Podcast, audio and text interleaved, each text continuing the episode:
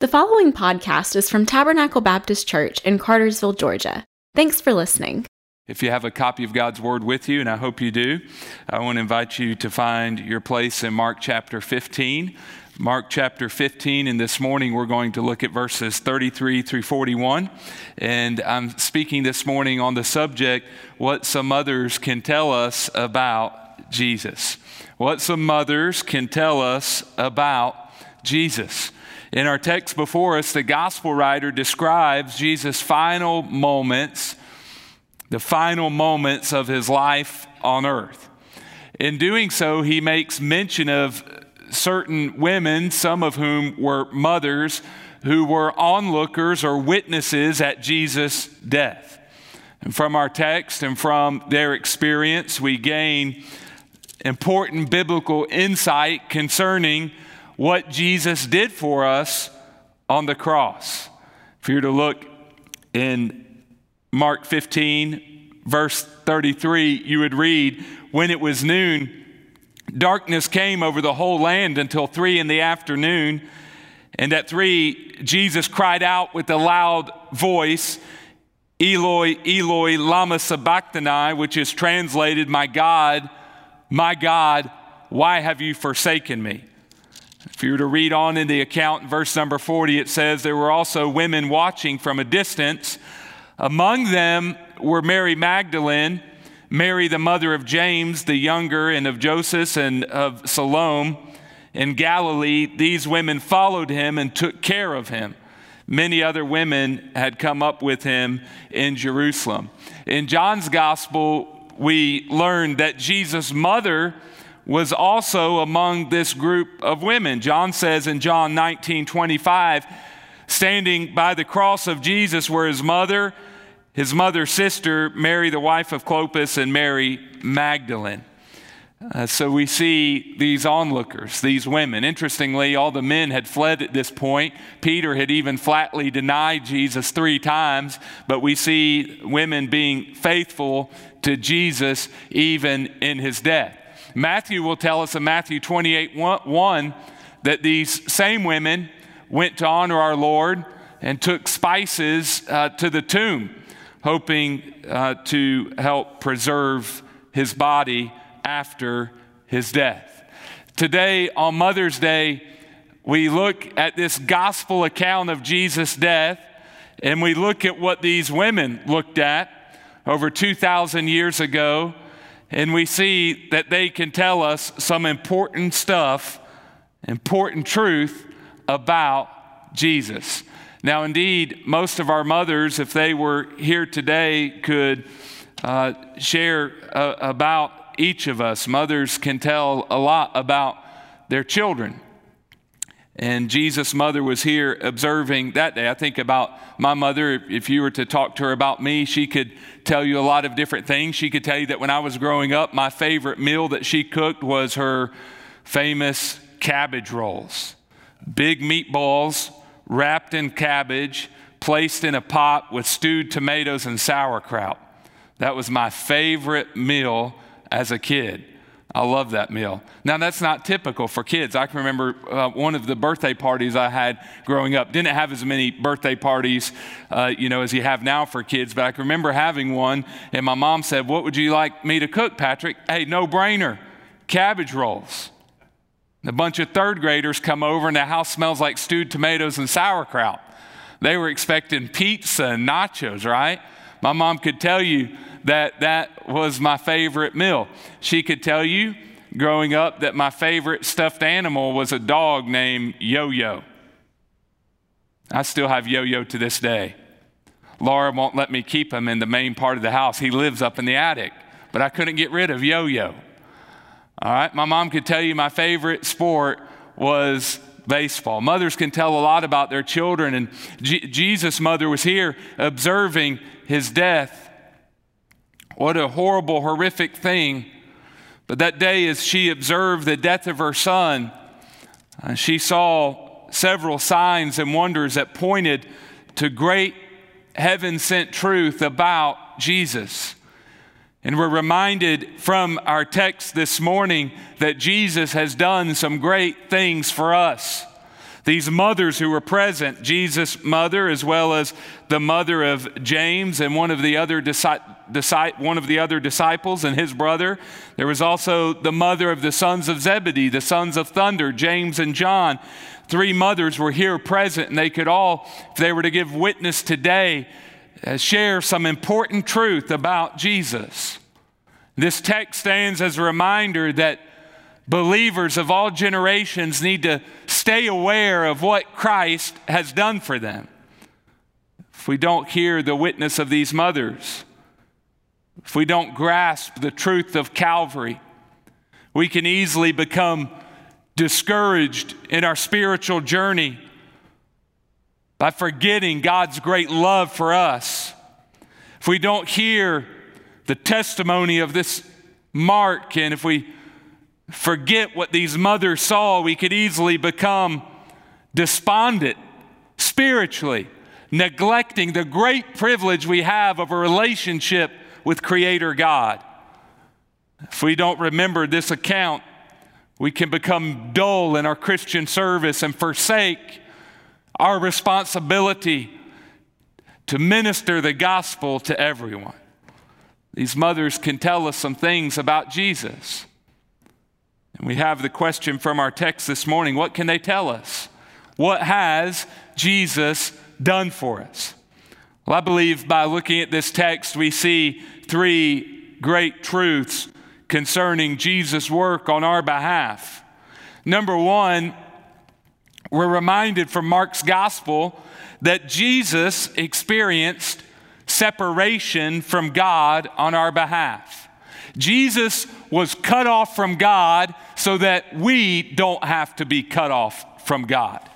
Jesus embraced the suffering and the separation your imperfection and your sin deserves. He was alienated from God so that you don't have to be alienated from God. You can have a relationship with God on earth and a relationship with God forever in eternity because Jesus was cut off from God on your behalf. Mark 15 33 teaches this truth. When it was noon, it says, darkness came over the whole land until three in the afternoon. We see here this mention of darkness. The time given, noon, Jesus, according to Mark 15 25, had been on the cross for three hours. And then all of a sudden, the sun was blacked out and the skies became pitch dark, Mark says, over the whole land. The word land here uh, probably refers to the region of Judea. And now, I'd like to say there's no reason to view this darkness as being symbolic or figurative or metaphorical. Believe the plain meaning of the text here that the sky literally, physically, really became black, dark uh, we know there's no need to see this as being some figurative form of language here because throughout Mark's gospel, the gospel writer has depicted Jesus as performing miracles. We've even seen Jesus in Mark's gospel, if you were to read it, walk on the water or tell troubled waters to be still. He's already exhibited that he is creator God who has control over all nature. So get the meaning of the Bible here. This is not just figurative language.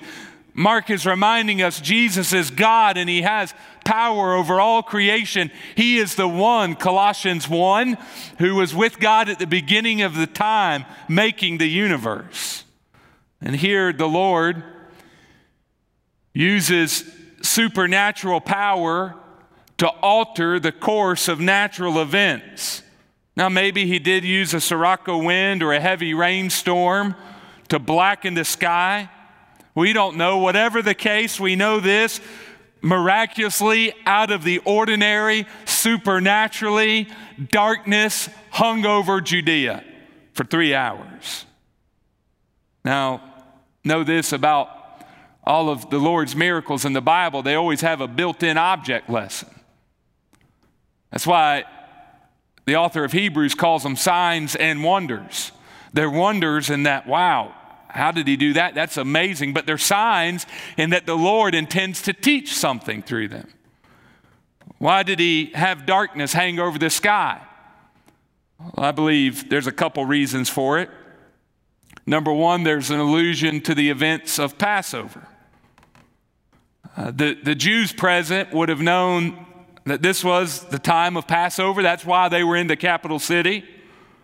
If you remember Israel's deliverance from Egypt, when the original Passover took place, you would remember that there was a lot of different plagues uh, that came with the deliverance of Israel from Egypt. You remember the Lord sending frogs and lice, turning water into blood. Do you remember the last plague? Death of the firstborn. Do you remember the plague before the death of the firstborn? Darkness enveloped the entire land of Egypt. So we, we see here, we believe, a reference. The Lord's firstborn is about to die for the sins of humanity.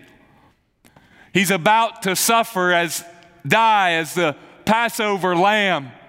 But before he does, the Lord sends darkness. And it's all a sign wrapped into this wonder to show that deliverance is coming through God's Son, the Passover lamb.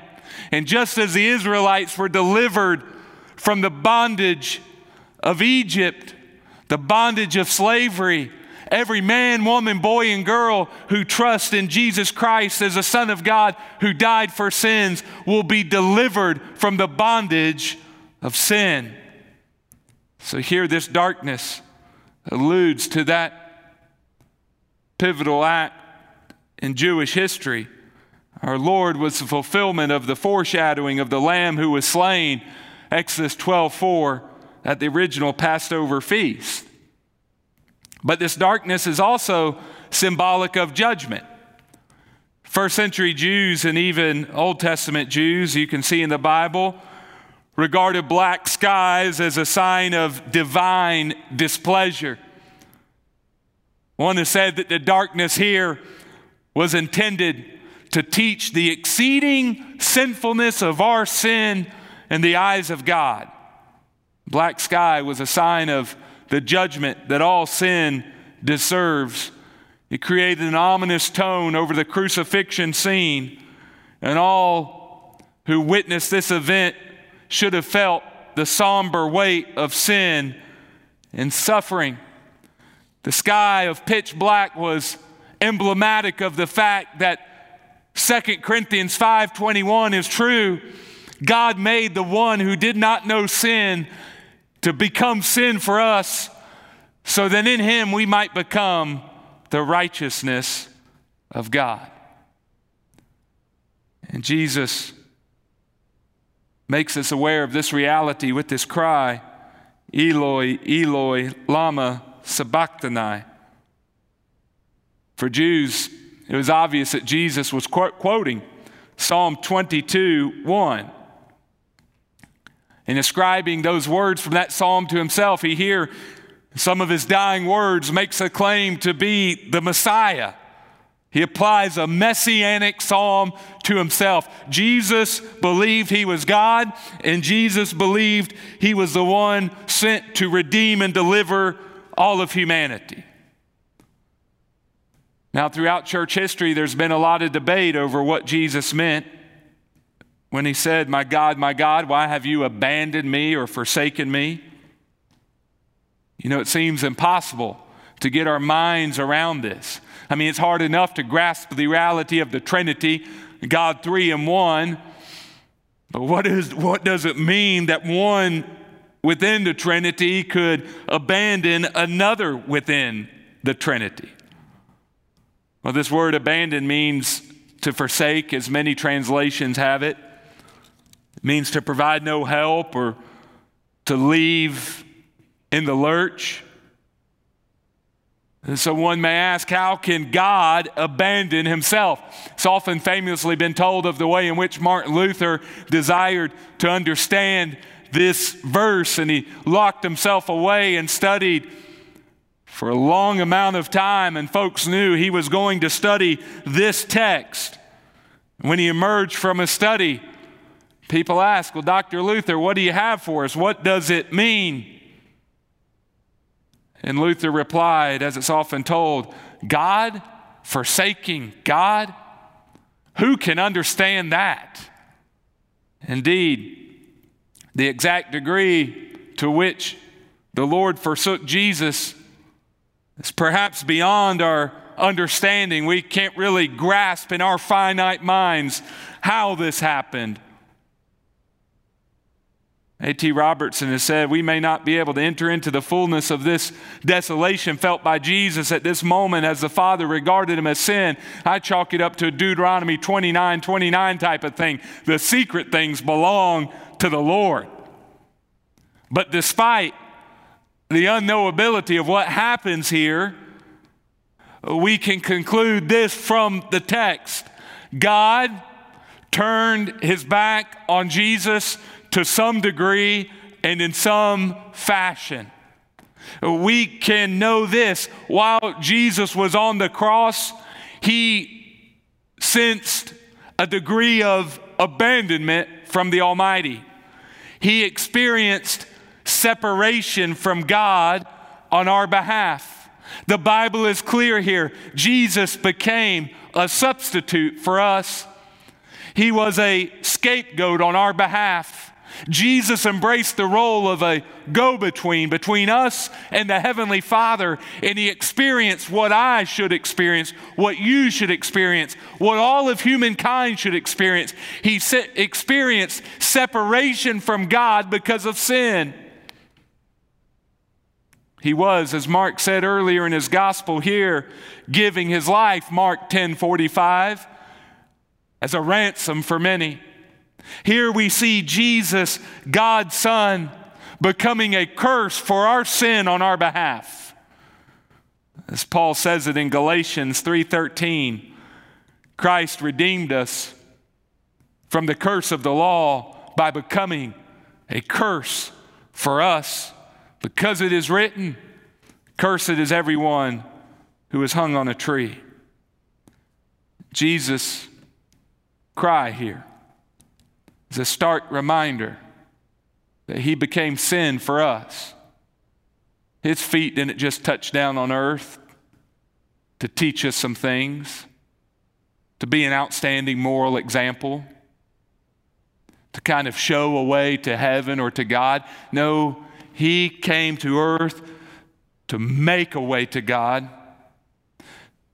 to take upon himself our sins to experience separation from God and to die on our behalf so that we can be cleaned of our sins, so that we can receive the righteousness for the righteousness of God.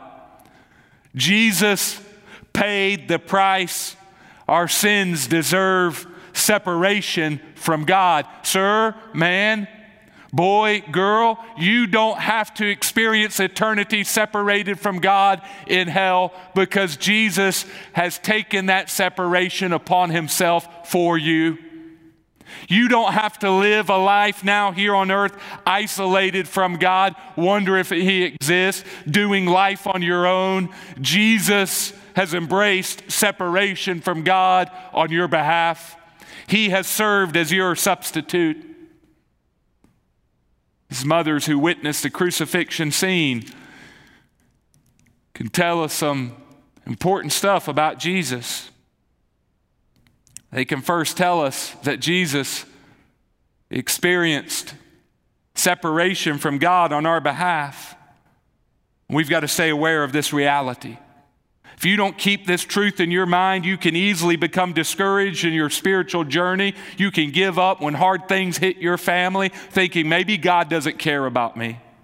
If you don't keep this truth in your mind and in your heart, you can easily be driven crazy by your own insecurity.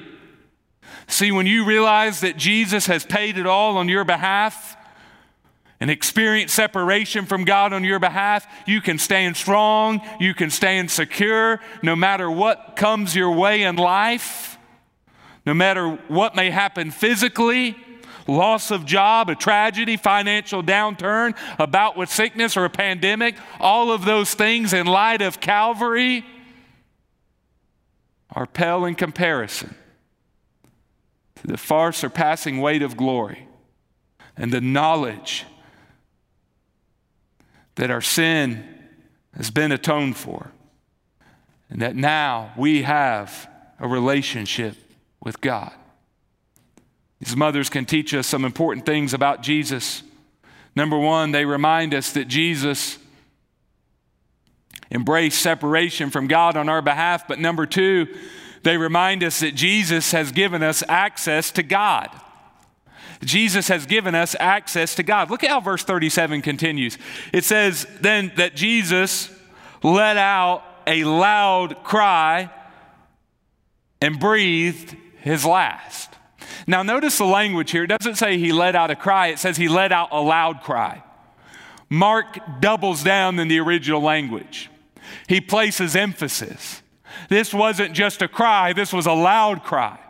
Here is Jesus, a victim of crucifixion, who by this time should be having a hard time breathing. Most victims of crucifixion died from asphyxiation. Yet Jesus is able supernaturally to let out a loud cry. Now, what's involved in that cry? Mark doesn't tell us. Neither is Matthew. He gives a similar account in Matthew 27 50.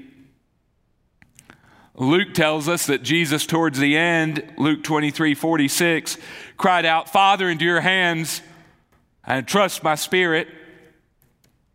John tells us in John 19 30 that Jesus cried out tetelestai, It is finished. Mark here probably has in mind those last two statements. Perhaps he's really focusing on that last one of, It is finished. Because then he says, He breathed his last. Now, the, the language here refers to the act of dying. This was the way in the Koine Greek to say he died. He breathed his last, he expired. And here we see the Bible very intentionally tell us that Jesus literally, actually, physically died. There is no room in the gospel accounts for the old theory that he kind of swooned on the cross, passed out, was revived later. It's amazing. We know that Jesus is indeed a real historical fixture, person who made a profound impact on human history because you have all of these theories where people tried to discount what he did by denying his actual death. These are popularized through the book The Jesus Papers and another that came out before that. A lot of the material from those books were used for uh, Dan Brown's book, The Da Vinci Code. There's all these theories that Jesus didn't really die. He kind of passed out. Later, his disciples revived him. He married Mary Magdalene. They moved to France, had a big family. There's actually people in the history of France who would claim they were descendants of Jesus. The Bible here is clear, intentional, and strategic to say he breathed his last, he died. And this is important historically, but it's also important theologically and scripturally. You see, in dying, Jesus finished his substitutionary work on our behalf. He paid the price your sin deserves. He died for your sins. He breathed his last. This was shortly after 3 p.m. Been on the cross for six hours. He died on the 14th of Nisan, the first day of the Jewish month. And you would believe that would be our April 8th. And with his death, we see another miraculous occurrence. Earlier, we saw this, mirac- this miracle of the sky becoming black. Now, verse 38 says, Then the curtain of the temple was torn in two from top to bottom. So, another miraculous event. This big, large, thick, well crafted curtain in the temple is torn in two from top all the way to the bottom. Now, I couldn't even do that with Laura's nice, sheer, thin curtains in the house. But here we see this well crafted Exodus 26 37 curtain torn in two. Now, there's debate over which curtain it is. Is it the one that kept that separated the courtyard where the Gentiles could gather from the holy place where Jews could gather, or was it the one between the holy place where Jews could gather and the most holy place where the priests could gather? Jo- Josephus mentions both of these curtains in his historical accounts, the Jewish historian does. And he actually gives an elaborate description of the one on the outside of the temple complex. And we believe that perhaps it's that one because this event had important symbolic meaning that would tie, that would relate to that curtain. The Gospels here don't really specify, but no matter which curtain it was, the, the meaning of the miracle is the same. The Lord, in tearing the, the tearing this curtain in two, provided a picture of how access of God to God has been made available to all people. You see, that temple complex stood for and represented the presence of God to people in the first century. There was a curtain that kept the Jews from the Holy of Holies. There was a curtain that kept the Gentiles from entering that place where Jews could gather. And the Lord here tears the curtain and symbolically shows that access to God has been made available to all. He shows he's moving away from working primarily with the Jews and he's moving into a new thing where every tribe and every tongue, every language, every ethnicity has access to God. Every man, woman, boy, and girl, every slave and every free man has access to God. Jesus came to earth for this reason to give us all a relationship with God, to make the presence of God more accessible. Jesus himself declared, John 14, 6, I am the way, the truth, the life. No one comes to the Father except through me. And Hebrews 10, 19 gives us some important teaching on this topic, uh, speaking of the very curtain in the temple, the veil. It says in Hebrews 10:19, we have boldness to enter the sanctuary through the blood of Jesus. You see what he's saying? We, we now, through Jesus, have access to the very presence of God. He was inaugurated for us a new and living way through the curtain that is, through his flesh. And since we have a great high priest over the house of God, let us draw near with a true heart. Now, the, the passage I'm about to continue reading is one that's often used by preachers to remind everybody they ought to go to church. But notice the context. It's in the midst of talking about how the curtain was torn in two. So the author of Hebrews then says, because of what Jesus has done by making access to God available, verse 22, let us draw near with a true heart in full assurance of faith, with our hearts sprinkled clean from an evil conscience and our bodies washed in pure water. Let us hold on to the confession of our hope without wavering, since he who promised is faithful. And let us watch out for one another to provoke love and good works, not neglecting to gather together as some are in the habit of doing, but encouraging each other, and all the more as you see the day approaching. Get what Mark's trying to teach us. Hear what the book of Hebrews teaches us. As a result of what Jesus has done, We should be passionately committed to worshiping Him and serving Him. We've got to always stay aware of what Jesus has done for us and realize that to be a Christian is to have access to God. If we don't stay aware of this, we could easily get to the place of some of the original readers of Hebrews, a place where we neglect this time of worship, a place where we neglect private prayer, a place where we neglect reading God's Word, a place where we take it for granted that we can actually talk to our Creator. If He has made access to God available to us, shouldn't we regularly seek Him? Shouldn't we make private, personal devotions and worship a priority? Shouldn't the gathering of ourselves together for worship trump all other things in society on the Lord's day? Get what Jesus has done, that miraculous event.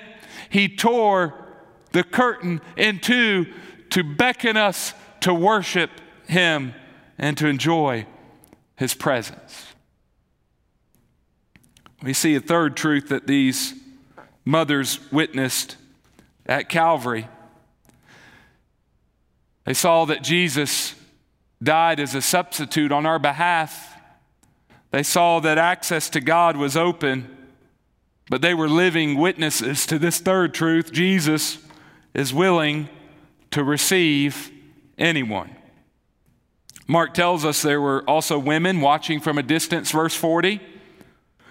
Among them were Mary Magdalene, Mary, the mother of James the younger, and of Joseph and Salome. Three different women are here mentioned. We mentioned earlier that Mary, the mother of Jesus, could be included in this group. The first Mary, Mary Magdalene, was the one who'd been healed of demon possession, Luke 8 2. The second one's not the mother of Jesus, as some would assume, but one of her sons, James, was one of the original 12 disciples. From John's account, it seems she was married to a man named Clopas, John 19 25, and that she was the sister of Jesus' mother. And then the second Mary was the mother of the vaunted sons of thunder, James and John. She was the one that came and requested of Jesus, Let my son sit at your right and left when your kingdom comes. Other gospel writers are real intentional to make mention of these women who were at Calvary supporting Jesus during his dark, darkest hour. Matthew 27, 55 through 56, and Matthew 28, 1, Luke 23, 49 and 55, John 19, 25 through 27, and 20, verse 1. Now, at face value, this may seem kind of cute, nostalgic. Isn't that sweet, uh, poor, pitiful women there watching Jesus die. They were so supportive. That was their rightful lot. Hey, let, us remember what the rest of Jesus' disciples had done. One of them had gotten away, had run away so fast from the Roman authorities when they tried to grab him, they stripped off his robe and he ran away in his undergarment. Peter then cursed to deny that he knew Jesus. All of them, all of the men had fled. So let, let this, let, let's get this. In the midst of all of the men turning tail, here we see the women remaining faithful. Maybe that's because they weren't under the same threats of the men. We'll give the men some of the benefit of the doubt, but it remains they're here they're faithful even though they had close association with him and could have been accused of some things. So that's remarkable, but it's also remarkable because close examination tells us that in the first century, uh, women were often a second rate citizen. So for them to stay and to be witnesses of this great event is historically and biblically remarkable. You see, women weren't regarded as trustworthy in the first century, weren't even used as witnesses in a court of law, and for many, they were culturally the, an embodiment of weakness.